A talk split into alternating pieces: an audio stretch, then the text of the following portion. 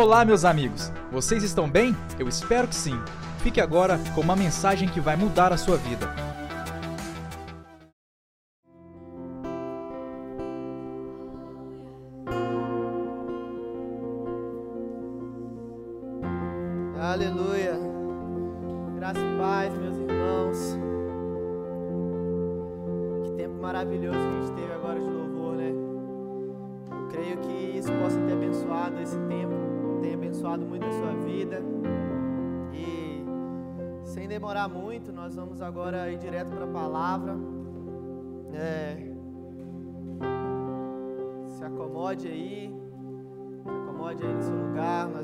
Início à pregação da palavra.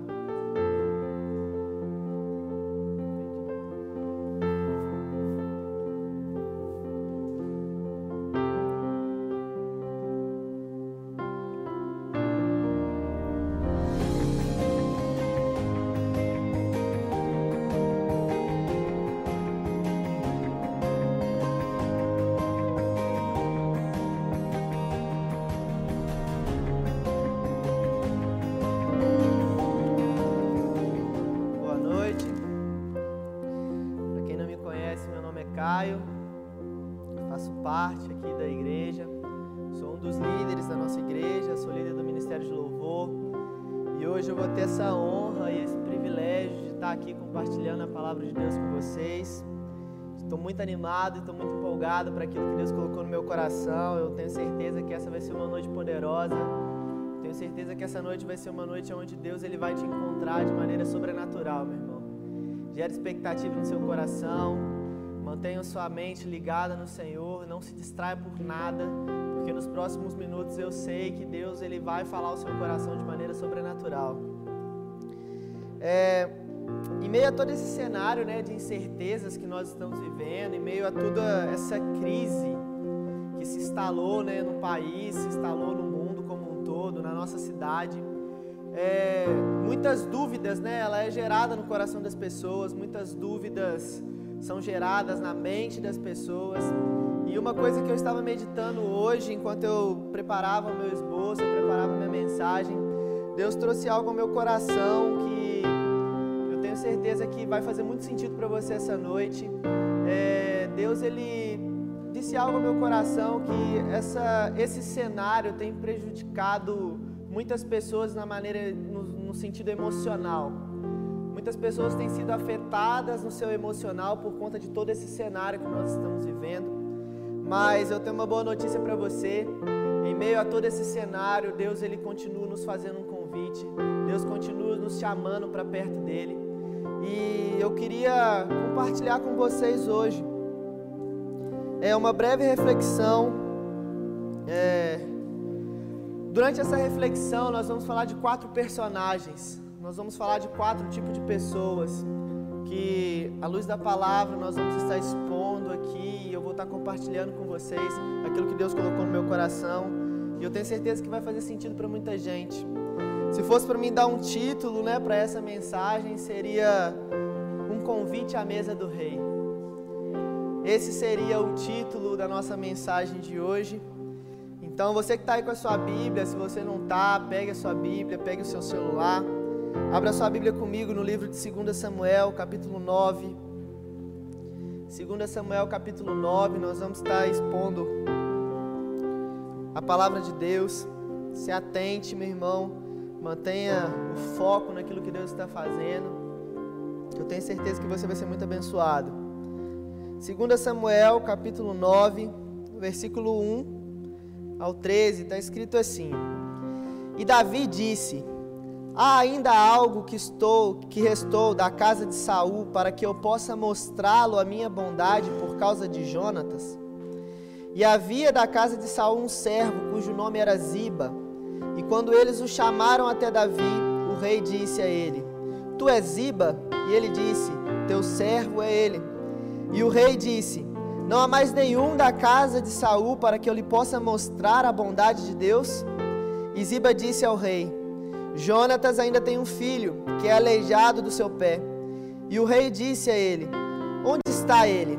E Ziba disse ao rei: Eis que ele está na casa de Maquir, filho de Amiel, em Lodebar. Então o rei Davi mandou buscá-lo e o retirou da casa de Maquir, filho de Amiel, de Lodebar. Ora, quando Mefibosete, o filho de Jonatas, filho de Saul, chegou até Davi, ele caiu sobre a sua face e fez reverência. E Davi disse: Mefibosete, e ele respondeu: Eis aqui o teu servo. E Davi disse a ele: Não temas, porquanto certamente te mostrarei a bondade por causa de Jonas, teu, Jonatas, teu pai, e te restituirei toda a terra de Saul, teu pai, e tu comerás pão à minha mesa continuamente. E ele se curvou e disse: O que é que o seu servo, para que olhes para um cão morto como eu?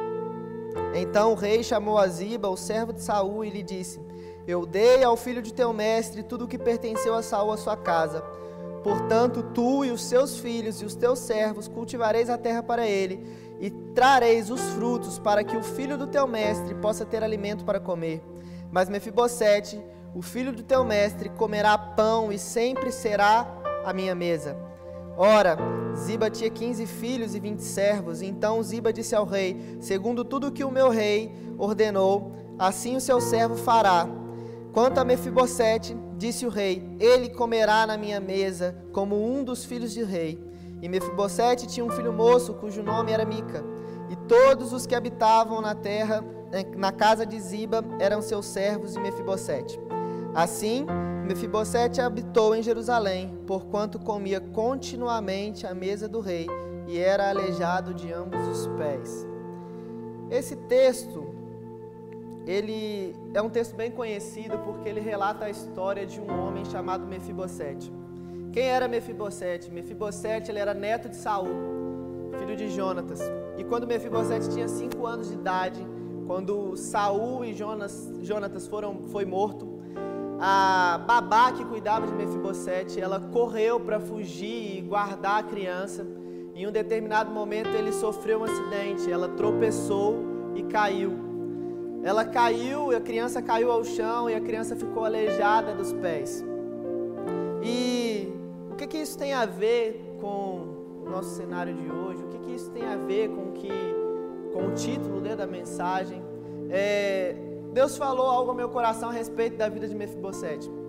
Mefibosete era um cara que fazia parte de uma família real. Era um cara que tinha uma herança real, porque ele era neto de Saul, que era rei de Israel.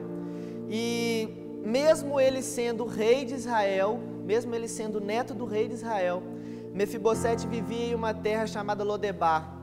Essa terra chamada Lodebar era uma terra de esquecimento, era uma terra seca, era uma terra onde a miséria e onde as pessoas que eram rejeitadas, que não serviam para nada, ficavam naquele lugar. E Deus começou a falar algo ao meu coração a respeito disso. Mefibosete, ele sinaliza uma pessoa rejeitada. Mefibosete, ele traz para nós a figura, esse é o primeiro personagem que nós vamos estar falando aqui, ele traz a figura de alguém que foi rejeitado. Alguém que por conta de um acidente que não foi provocado por ele, foi rejeitado e viveu à margem de tudo aquilo que ele poderia viver. E Deus trouxe ao meu coração que existem pessoas que estão nos ouvindo nesse exato momento, que por algum motivo se sentem rejeitadas. Existem pessoas que estão nos ouvindo agora, seja no YouTube, seja no Instagram, que por algum motivo algo aconteceu e você está se sentindo rejeitado, você tem se sentido isolado, você tem se sentido abandonado nesse tempo. Mas eu tenho uma boa notícia para você. Assim como Davi, ele foi atrás de Mefibosete por conta de uma aliança que ele tinha com Jonatas, Jonatas, seu pai. Deus, essa noite, Ele está, indo, ele está indo atrás de você por conta de uma aliança também. Davi, o nome Davi, ele significa o amado. E se a gente for trocar os nomes, ao invés de falar Davi, falar o que significa o nome dele, Davi, o amado, vai ao encontro de um homem abandonado e rejeitado por conta de um acidente.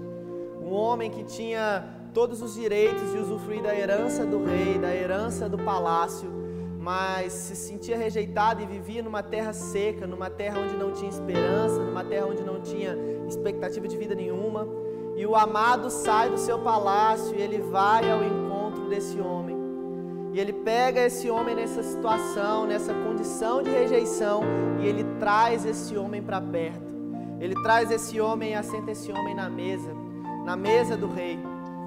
Para um judeu, para você se situar do que eu estou te falando e para você entender a importância da mesa nesse contexto todo que nós vamos falar aqui.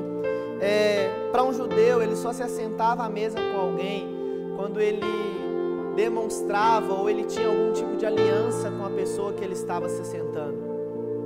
A mesa para o judeu não é simplesmente um ambiente onde eles repartiam pão, comiam, participavam de uma refeição.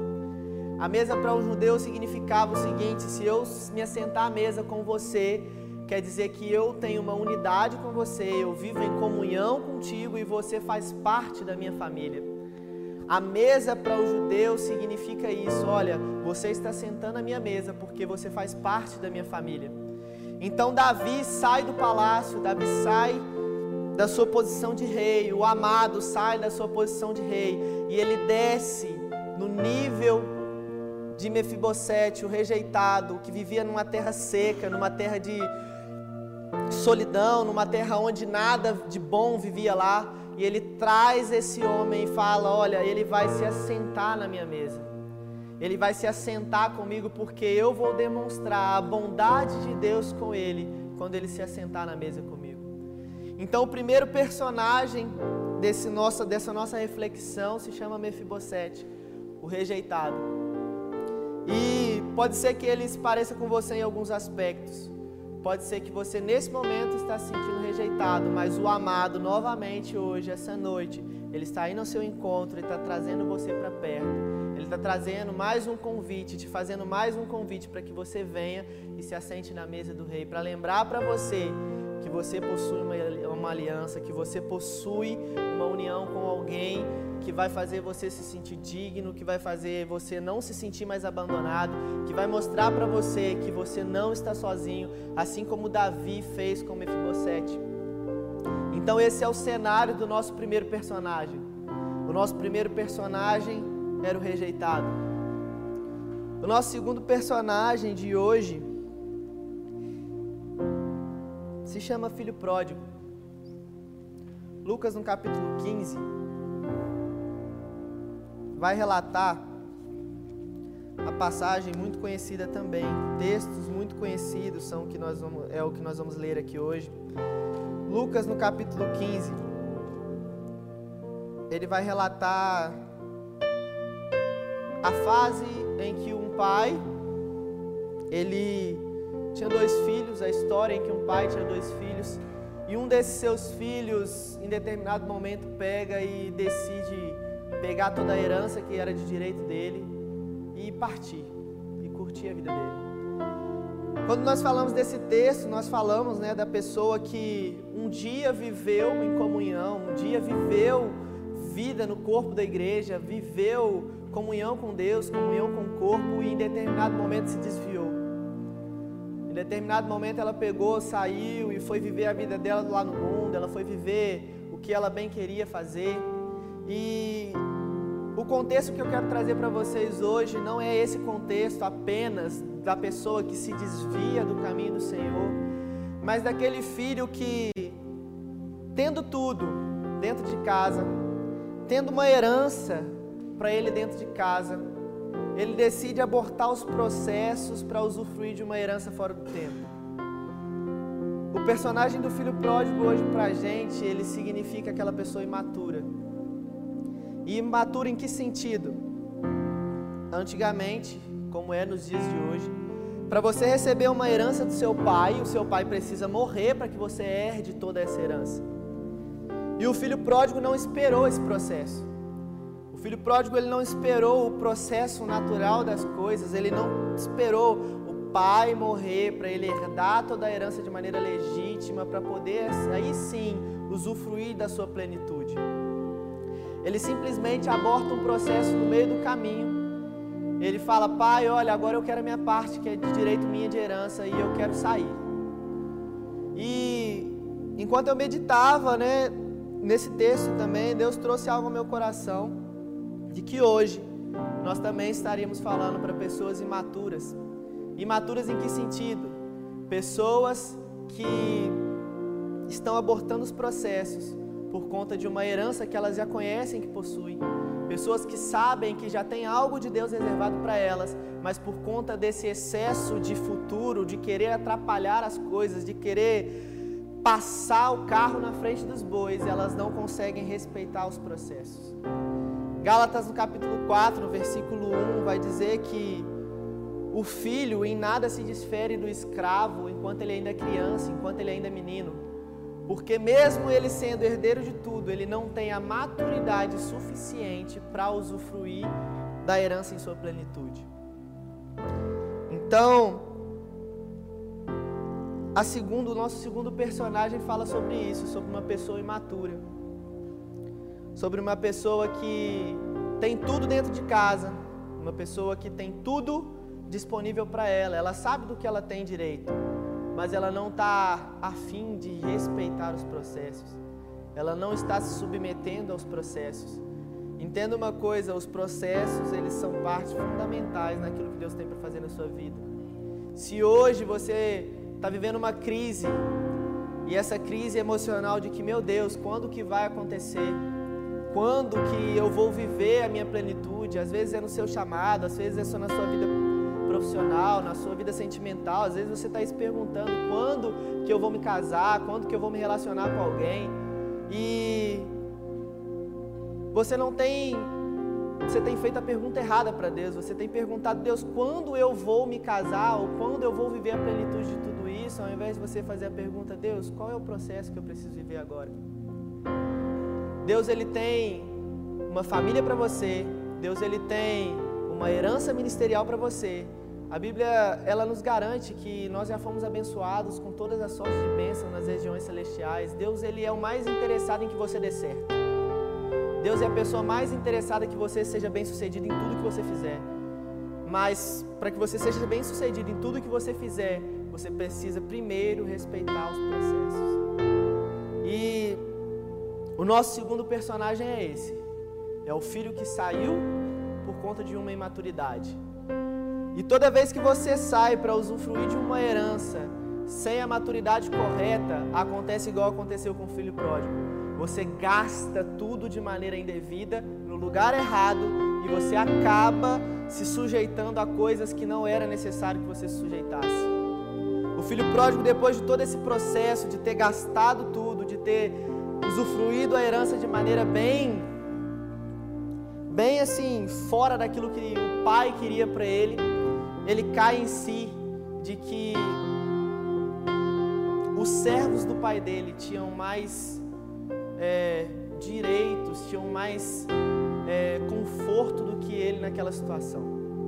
E ele cai em si e fala: Olha, eu vou voltar para casa do meu pai. E eu vou voltar para a casa do meu pai para mim ser apenas um dos seus escravos, para mim ser apenas um dos seus servos. E eu não sei se você já percebeu, mas olha o risco que você quebrar um processo, você abortar um processo, ele pode gerar. O filho ele saiu de casa sabendo que era filho. E porque ele abortou o processo, ele abriu mão dos processos que era para ele se submeter, ele cai em si e ele volta nem reconhecendo mais a identidade dele de filho. Então existe um grande perigo em você abortar os processos de Deus para sua vida. Acalme seu coração, não fique ansioso. Se você ficar ansioso, querendo viver o seu futuro, abortando o seu presente, o diabo ele pode pregar uma peça para você. E a peça que ele pode pregar para você é a mesma que ele pregou para o filho pródigo. O filho pródigo, na hora que ele cair em si, ele vai esquecer que um dia ele foi filho. E essa não é a vontade do Pai. Deus nunca quer que você perca sua identidade. O propósito original de Deus sempre foi mostrar para você que você é filho de Deus. Deus ele ama você, Deus ele se preocupa com você e os processos de Deus para sua vida são justamente para guardar você na sua identidade, para guardar você dentro daquilo que ele tem para sua vida. Então respeite os processos. Respeite as etapas. Não seja alguém imaturo que, tendo tudo, não pode usufruir de tudo porque ainda é uma criança. Aprenda a amadurecer, tire proveito desse tempo para você amadurecer. Amadureça em Deus, amadureça nas coisas que você precisa amadurecer, pessoais, profissionais, emocionais, principalmente na sua questão emocional. A Bíblia fala que mais vale o homem que controla, que domina a sua alma, do que aquele que ganha ou que conquista uma cidade. A Bíblia fala sobre inteligência emocional, a Bíblia fala sobre equilíbrio, sobre você ter o controle das suas emoções. E muitas das vezes que a gente aborta os processos de Deus é porque a gente deixou as nossas emoções falar mais alto do que o nosso espírito. Deixou as nossas emoções falarem mais altas do que aquilo que Deus estava falando ao nosso respeito. Então se submeta, se submeta aos processos. O não de Deus é para te guardar. O espera de Deus é para guardar você, para que você viva as coisas no tempo certo, para que você usufrua das coisas de maneira plena. Amém? Espero que possa estar abençoando a sua vida. O terceiro, o terceiro personagem está em Lucas, capítulo 19. Nós não vamos ler os textos porque são textos muito longos, então a gente pode acabar perdendo muito tempo. Mas também é um texto muito conhecido, porque o personagem desse texto se chama Zaqueu. Zaqueu era um homem que era considerado pela sociedade como um pecador. Zaqueu, ele era publicano, ele era cobrador de impostos. E a sociedade daquela época odiava Zaqueu por dois motivos. Primeiro, por ele ser cobrador de impostos. E segundo, por ele ser um cobrador de impostos do seu próprio povo. Zaqueu era judeu e ele cobrava impostos abusivos do povo judeu em favor do Império Romano. Zaqueu trabalhava para um império que oprimia a sociedade naquela época. E ele era considerado como alguém que era um pecador, que não merecia uma segunda chance, era alguém que não merecia estar perto de pessoas puras, porque ele era considerado pecador, e o pecador naquela época era sinônimo, sinônimo de impureza. E Jesus aparece mais uma vez na história. Jesus ia atravessar a cidade de Jericó e Zaqueu, sabendo que Jesus ia passar por ali, subiu na figueira. E quando ele sobe na figueira, Jesus vira para ele, no meio de toda aquela sociedade, no meio de todo aquele povo que considerava Zaqueu como pecador, como uma pessoa que não merecia misericórdia. Ele diz: Olha, Zaqueu, desce, porque hoje eu vou me assentar na sua casa. E esse era, esse era o questionamento dos, dos religiosos da época. Os religiosos da época não concordavam com Jesus se assentar à mesa com pecadores, porque eles entendiam o significado da mesa. Eles entendiam que eu só sento na mesa com quem eu tenho aliança, eu só sento na mesa com quem eu estou falando, olha, você é minha família. E toda vez que Jesus se assentava com um pecador, eles falavam, como pode ele se assentar com pecadores? E Jesus ele veio para esses. Jesus ele veio para salvar o perdido. E às vezes você se enquadra nesse nosso terceiro personagem. Em que sentido? Às vezes você é a pessoa que a sociedade olha para você e fala assim: olha, não tem jeito. Esse não tem jeito. Esse aí precisa viver à margem. Esse aí não pode se assentar no nosso meio. Esse é um pecador. Esse não merece misericórdia. Mas Jesus, com a sua graça e com todo o seu amor, ele vem e nos faz mais um convite. Ele nos convida e ele convida Zaqueu. Ele fala: Olha, Zaqueu, hoje eu vou, hoje eu vou entrar na sua casa. E quando ele se assenta à mesa com, com Zaqueu, Zaqueu se arrepende. Toda vez que um pecador se encontrava com Jesus, a gente via esse fruto, o arrependimento. Toda vez que um pecador se assentava à mesa com Jesus, toda vez que ele via a graça de Deus, a bondade de Deus, ele percebia que ele precisava se arrepender e a vida dele mudava. Então Jesus mais uma vez essa noite ele está fazendo um convite para você. Às vezes você caiu de paraquedas aqui nessa live. Às vezes alguém mandou o link para você e você está aqui perdido, nunca viu. É a primeira vez que você está vendo, mas é essa noite que Deus preparou, que Deus separou para fazer um convite para você também, que se sente abandonado pela sociedade, que se sente julgado pela sociedade, que as pessoas olham para você com um olhar de condenação, porque o olhar dos religiosos da época sobre um pecador era esse, era o olhar de condenação, de que você não é digno disso. Você não é digno de conviver com a gente. E o engraçado é que o nome de Zaqueu significa justo. Zaqueu era o cara que era condenado pela sociedade, era chamado de pecador, era chamado de injusto, era chamado de aquele que era impuro, mas o seu próprio nome significava justo. E quando Jesus chama Zaqueu para sentar na mesa, Jesus revela justamente isso para Zaqueu. Zaqueu, hoje salvação chegou na sua casa. Por quê? Porque você é justo. Eu estou te fazendo justo. A Bíblia vai dizer que Cristo ele se fez pecado por nós para que nós fôssemos feitos justiça de Deus. Hoje não existe mais condenação sobre a sua vida. Hoje não existe mais é, nenhum peso sobre a sua vida. Cristo levou tudo isso na cruz por nós e hoje Ele te convida, se assente na mesa porque você é justo. Tem um lugar para você sim. Esse é o nosso terceiro personagem. E agora a gente caminha para o nosso quarto. O nosso quarto personagem, também muito conhecido, Pedro. João capítulo 21.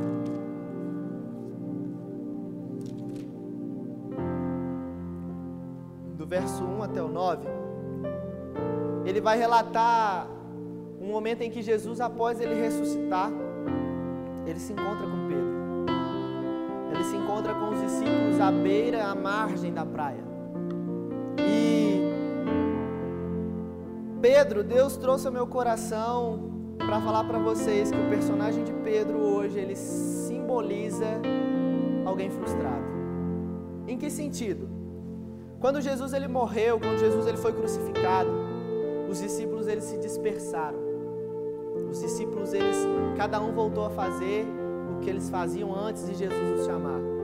Pedro voltou a pescar e essa era a profissão do seu pai. E quando Jesus chamou Pedro, quando Jesus começou a selecionar os seus doze discípulos, ele chamou Pedro e ele disse: Olha, Pedro, larga essa rede, que eu vou fazer você pescadores de homens.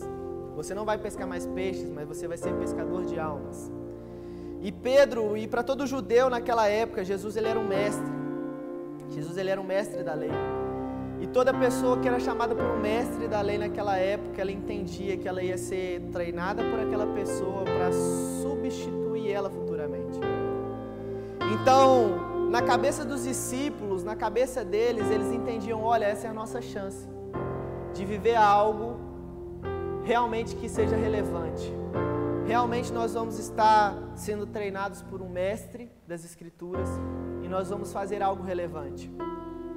E quando Jesus ele morre, a esperança desses discípulos se vai. A esperança deles vai embora e eles se frustram.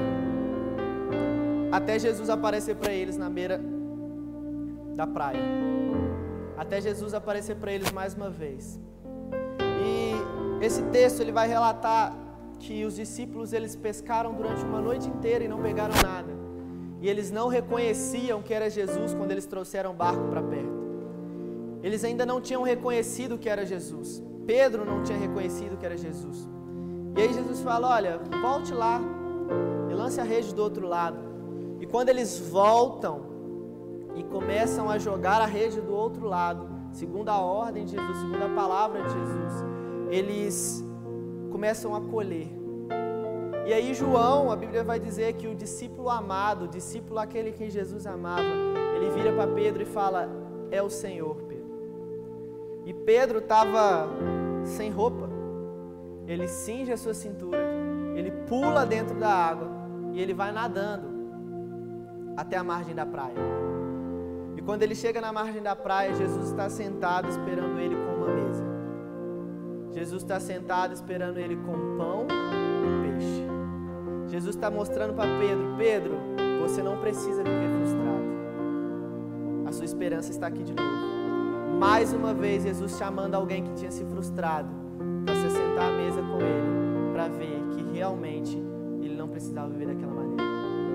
E a partir daquilo ali, os discípulos entendem que, olha, Jesus ressuscitou.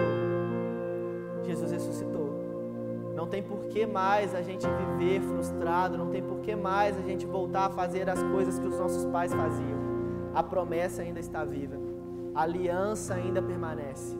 Jesus, durante toda a sua caminhada com os discípulos, ele vai falando com eles: olha, toda vez que ele se sentava na mesa e partia o pão, ele dizia: essa é a aliança do meu sangue. Eles lembravam os discípulos: olha, todas as vezes que vocês se assentarem à mesa comigo, vocês entendam, vocês possuem uma aliança comigo. Então, Pedro é o nosso personagem frustrado. E aplicando isso no nosso contexto de hoje, às vezes você pode estar sentado no seu sofá, sentado na sua casa, no seu conforto, mas emocionalmente você está frustrado. Por quê? Porque esse ano não aconteceu do jeito que você esperava. Às vezes você planejou um ano inteiro, você criou metas, estabeleceu metas para você viver. E de repente entra um Covid-19 na história. E de repente entra uma pandemia, e de repente entra um isolamento social. E você agora é obrigado a ficar trancado dentro de casa. E agora você, tudo aquilo que você pensou, tudo aquilo que você planejou, você vai vendo indo por água abaixo. E é inevitável, somos seres humanos, isso às vezes nos frustra. Às vezes a gente se sente frustrado porque a gente não vai conseguir mais alcançar o nosso objetivo da maneira que a gente pensava. As coisas fugiram do nosso controle, saiu do controle das suas mãos e você se frustrou. Mas hoje Jesus faz mais um convite. Jesus ele está te esperando com uma mesa posta. Jesus ele está te esperando com pão e peixe. Jesus está te esperando com alimento para fortalecer a sua vida. Jesus está te esperando para fortalecer a sua vida emocional e para falar para você: olha, não precisa se frustrar. Eu estou no controle de todas as coisas pode ter fugido do seu controle, as circunstâncias ao seu redor podem estar dizendo várias coisas, mas uma coisa é certa: Deus está no controle de tudo. Jó, ele vai dizer, se eu não me engano, no capítulo 19, versículo 25: Eu sei que o meu redentor vive, e eu sei que a qualquer momento ele irá se levantar do seu trono e irá erguer suas mãos sobre mim. Deus ele ainda continua sentado no trono. Deus ainda continua sentado com o controle de todas as coisas. Todas as coisas elas cooperam para o bem daqueles que amam a Deus. Toda essa situação, todo esse cenário que nós estamos vivendo cooperam para o bem daqueles que amam a Deus. Tudo isso vai cooperar para um bem. E para a gente caminhar para a conclusão, o que que tudo isso tem a ver uma coisa com a outra? O que que uma história tem a ver com a outra? O que que todos esses personagens têm em comum? Todos esses personagens possuem uma coisa em comum. O rejeitado foi recebido pelo amado em uma mesa para mostrar para ele que ele tinha alguém, que ele tinha família, que ele não era abandonado. O filho imaturo, quando caiu em si, sem saber da sua identidade, foi recebido pelo pai com um banquete. O pai esperava ele de braços abertos e com uma mesa posta, para celebrar o filho que tinha voltado. O pecador, aquele que vivia à margem da sociedade, aquele que vivia debaixo de um olhar de condenação, foi recebido pelo Salvador em sua casa, se assentou à mesa e Jesus disse hoje: Olha, salvação chegou para sua casa hoje. E o frustrado, aquele que já estava sem esperança, aquele que emocionalmente já estava todo abalado, foi recebido por Jesus também, à beira da praia com uma mesa. Mesa, como nós dissemos no nosso primeiro texto, versículos que nós lemos. Davi, quando ele estava à procura de Mefibosete, ele perguntou: Olha, existe alguém ainda da família de Saul para que eu demonstre a bondade de Deus? Jesus está te convidando hoje para se assentar à mesa com Ele para demonstrar bondade em você. Jesus está te chamando para a mesa hoje para falar para você que era rejeitado, você tem pai, você tem família você tem uma aliança. Para falar para você que se sente pecador, que se sente às vezes julgado pelas pessoas, julgado pela sociedade, olha, existe perdão para você. Misericórdia existe para você, graça existe para você sim. E para falar para você que está frustrado, olha, não perca a sua esperança. Eu ainda estou no controle de tudo. Eu creio que hoje nós estamos falando para esses quatro tipos de pessoas. E se você se enquadra dentro de um desses personagens, de alguma forma, o que eu disse, o que eu falei aqui faz sentido para você, eu queria que você pegasse e escrevesse aí, seja no YouTube, seja no Instagram, que você sinalizasse. Nós vamos estar entrando em contato com você, estar orando por você. Você não está sozinho. Jesus ele está te convidando para uma mesa. No final de tudo, o Apocalipse diz que nós sentaremos na mesa para celebrar as bodas do Cordeiro. Tudo começou na mesa, tudo começou numa aliança e tudo vai terminar numa aliança. A mesa ela nivela pessoas. O rejeitado, ele era aleijado dos pés, mas quando ele se assentava na mesa com o rei, o rei olhava no. Ninguém via a sua imperfeição, ninguém via os seus defeitos, ninguém via as suas mazelas, ele simplesmente era tratado como um filho do rei. Ele simplesmente era tratado como alguém que tinha uma posição e que essa posição não dependia da sua circunstância física, não dependia da sua circunstância emocional, não dependia do seu contexto familiar, do contexto em que ele estava vivendo, dependia apenas de uma coisa, da aliança que o amado tinha feito com a sua família. Então Jesus ele está te chamando hoje para perto. Hoje Jesus está te fazendo mais um convite. E se você que está aí do outro lado se sentiu tocado, que você escreva aí, olha, eu estou voltando para Jesus. Às vezes você é o filho pródigo. Você é o filho que de maneira imatura saiu, abortou os processos, mas entende que Jesus está te chamando hoje. Jesus está te chamando hoje, Ele está te chamando para e Ele te recebe com um banquete. Filho pródigo ele foi recebido com um banquete, ele trocou as vestes do filho pródigo, ele tirou tudo aquilo que era de impuro e trouxe vestes novas. Então, você que está aí se identificou com alguma dessas, dessas características, que você sinalize, nós vamos estar orando por você agora. Feche seus olhos aí onde você está. Coloque a mão sobre o seu coração. Pai, muito obrigado, Jesus. Obrigado por essa noite. Obrigado porque hoje o Senhor está nos fazendo mais um convite para nos assentar à mesa do Senhor.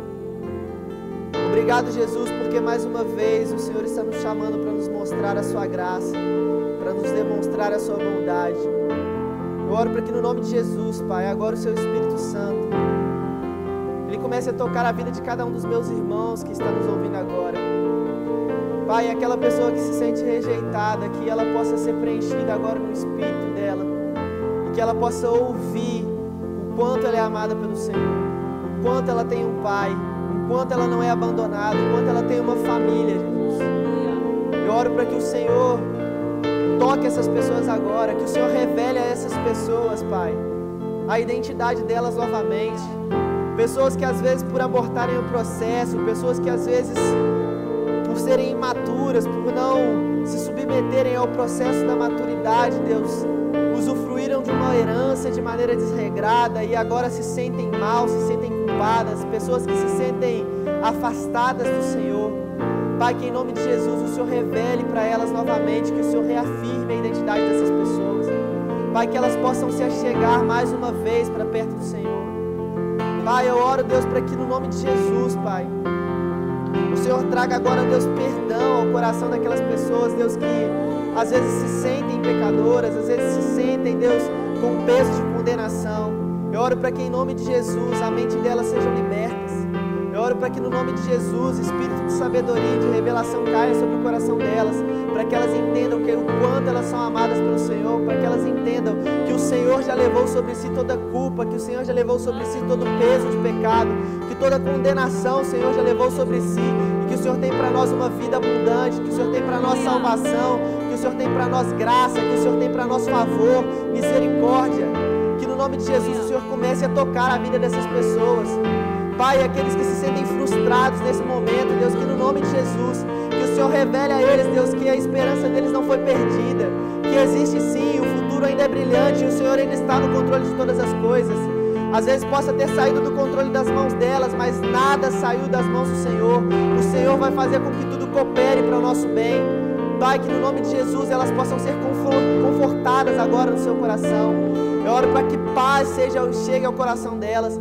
Pai, que no nome de Jesus nenhuma ansiedade, Pai, que nenhuma ansiedade domine a mente dos meus irmãos, que nenhuma ansiedade domine, Deus, o coração dos meus irmãos, e que a paz do Senhor, que excede todo entendimento, guarde a vida deles, Pai, no nome de Jesus. Eu oro para que o seu Espírito comece a tocar a vida dessas pessoas. Eu oro para que o seu Espírito comece agora, Deus, a quebrantar o coração dessas pessoas. Eu sinto, Pai, no meu espírito que tem pessoas que estão sendo tocadas pelo Senhor. Eu sinto que tem pessoas que estão sendo tocadas pelo Senhor. Olha, não sinta vergonha de chorar. Não sinta vergonha de se desabar diante do Senhor. Olha, Jesus está te convidando para a mesa e a mesa é para isso. A mesa é lugar de arrependimento. Mesa é lugar de graça. Mesa é lugar de favor. Mesa é lugar de demonstração de bondade. E hoje Ele te convida. Não fique com vergonha de se assentar à mesa. Não fique com vergonha de desfrutar da presença de Deus que está aí na sua casa. Não fique com vergonha disso. Olha, isso é para você. Deus, Ele separou esse dia. Deus separou essa noite para encontrar você mais uma vez e para dizer: Olha, eu estou contigo. Olha, se assente. Existe o seu lugar, ainda está separado. A gente só precisa de uma atitude, a gente só precisa ir. A gente só precisa ir. O convite ele está sendo feito. O convite ele está na nossa cara. O convite está aí na nossa casa. A igreja entrou na sua casa hoje. E a igreja hoje trouxe um pão para a sua vida. Algo para alimentar a sua vida emocional, algo para alimentar a sua vida espiritual. E a única coisa que você precisa fazer é receber. A única coisa que você precisa fazer é abrir o seu coração e ir. E deixar o Espírito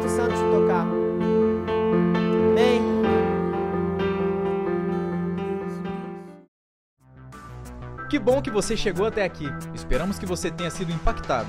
Para ouvir mais, siga nosso podcast e nos acompanhe nas redes sociais.